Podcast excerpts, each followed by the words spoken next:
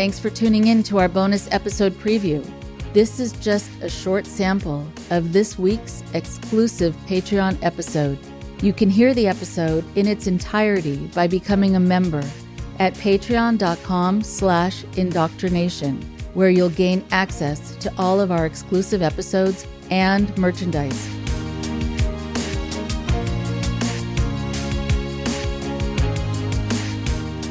Hi, everybody. Thanks for tuning in to a very special bonus episode. I wanted to say a few words before introducing our guest, Ukrainian journalist Olga Yurkova. First of all, our hearts go out to all of the refugees and displaced families currently struggling through the terror of the Russian military invasion of Ukraine. We hope the fact that the world is watching and keeping Ukraine in its heart and in its mind brings some sense of comfort despite the horrible feeling of fear and helplessness that accompanies armed occupations.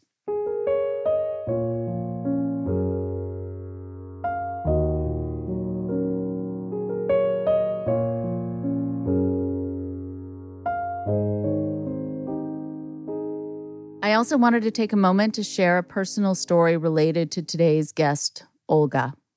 So, as I mentioned during a different episode, I found out that my grandfather, who I'd always been told was from Romania, turns out that he was from a city that is part of Ukraine now. The borders have changed many times.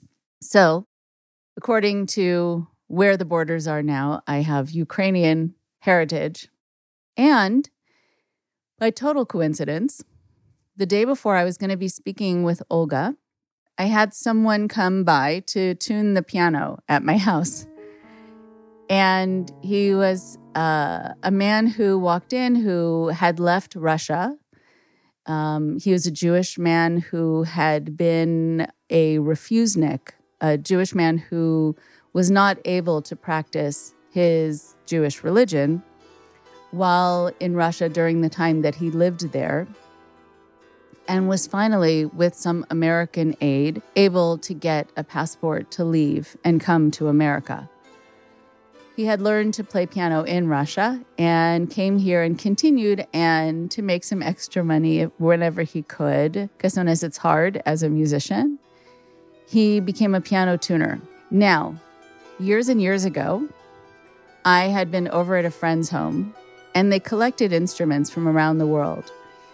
Some of them, unfortunately, had gotten wet in a flood that they had had, and I saw what I thought was a kind of mandolin just in the garbage in front of my friend's house. The wood had all cracked because it had been sitting in water for a period of time, and it was in kind of irreparable condition. But I thought it was a beautiful kind of art piece. And with its inlaid wood and metalwork along the wood. And I asked if I could take it, even though it was not able to be played, just as a piece of art to have in my living room. So I've taken it from place to place where I've lived. And I have had it right next to my piano for a long time. So this piano tuner comes over, and he sits down at the piano, and he looks over at this instrument, and he says, "Are you from Ukraine?" And I said, "No."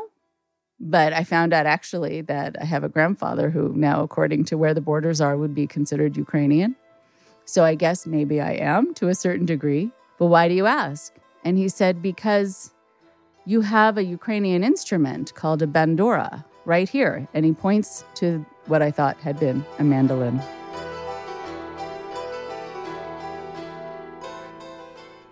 And he said that it is an instrument that was created by Ukrainian musicians kind of as an outgrowth of or inspired by the Turkish oud. And it's a smaller instrument, has its own distinct sound. And he said, if it were in good condition, I could play it for you. And it was so powerful because sometimes you never know how you're connected to other people in the world. And it could be for social reasons, it could be heritage, it could be music, it could be anything. But that I was carrying a piece of Ukrainian heritage with me from place to place without even realizing it. And the message that we are all connected in some way or another, sometimes without even knowing it, was really driven home that day. I told that story to Olga when I spoke with her the next day. She said it made her very emotional.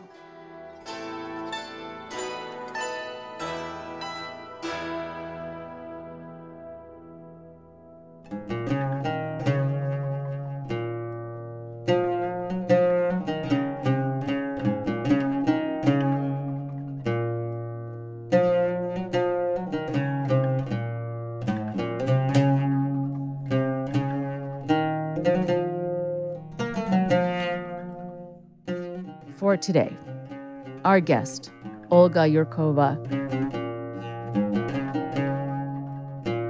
She spoke with us last July about her work fighting Russian propaganda campaigns in Ukraine with her projects, Forbidden Facts and StopFake.org. Since then, as you know, Putin's violent invasion has ravaged the Ukrainian landscape, displacing millions of people and causing thousands of civilian casualties in just a few months' time. Since internet connectivity is often unstable and services such as Zoom and Skype are currently inaccessible in Ukraine, we were only able to connect with Olga successfully via cell phone. As Olga explained to us, many Ukrainians experiencing the horrific sights and sounds of war have had trouble concentrating, as you can imagine. You can hear the hesitation in Olga's voice as she recounts her own struggles with the grim realities of war. We're so grateful for her strength and insistence on continuing to inform people in real time of the Russian dangers of disinformation campaigns, even in the grips of wartime chaos.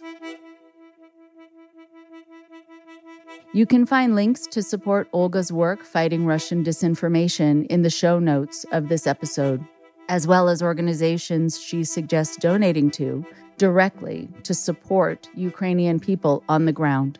Here is our conversation that was recorded last week from the relative safety of central Ukraine.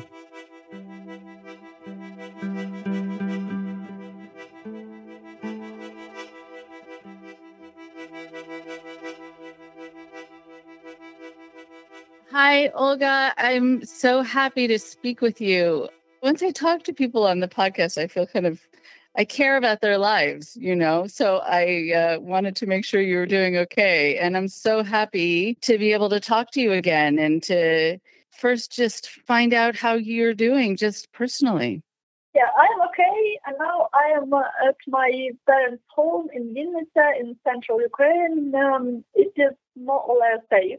Here now, we don't have like completely safe places in Ukraine, but here is relatively safe. It's really nice to hear your voice and to know that you're relatively safe, right? I know relatively is always going to be the word when there's instability. You never know what's going to happen. And with the rest of your family and friends, is everyone doing okay? Yeah, fortunately, yeah. Okay, so I would love to hear from you just how you've been. I have some questions I'd love to ask you, but of course, take this conversation wherever you would like to go because you're living it and I'm far away just asking my questions, but there could be things that I wouldn't even know to ask about that are happening to you. So jump in with whatever you would like to talk about. Where I would want to start, if it's okay with you, is just finding out if the fear of physical safety, as you've noticed it, and instability, has that increased people's openness or vulnerability to misinformation? Yes, it does. We are all experiencing emotional swings right now here in Ukraine, from deep grief to euphoria all the time. And we also have some difficulties with focusing on something. So, for example, a job that used to take an hour to complete can now take 2 or 3 hours because of this. And we check the news feed all the time so that we don't miss the really important changes on news.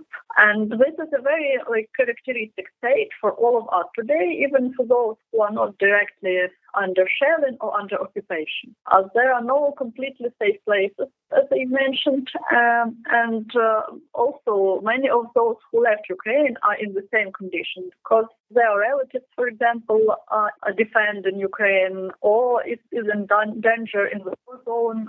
So against this background of physical and moral fatigue, stress, information overload, our ability to distinguish fake from truth may weaken.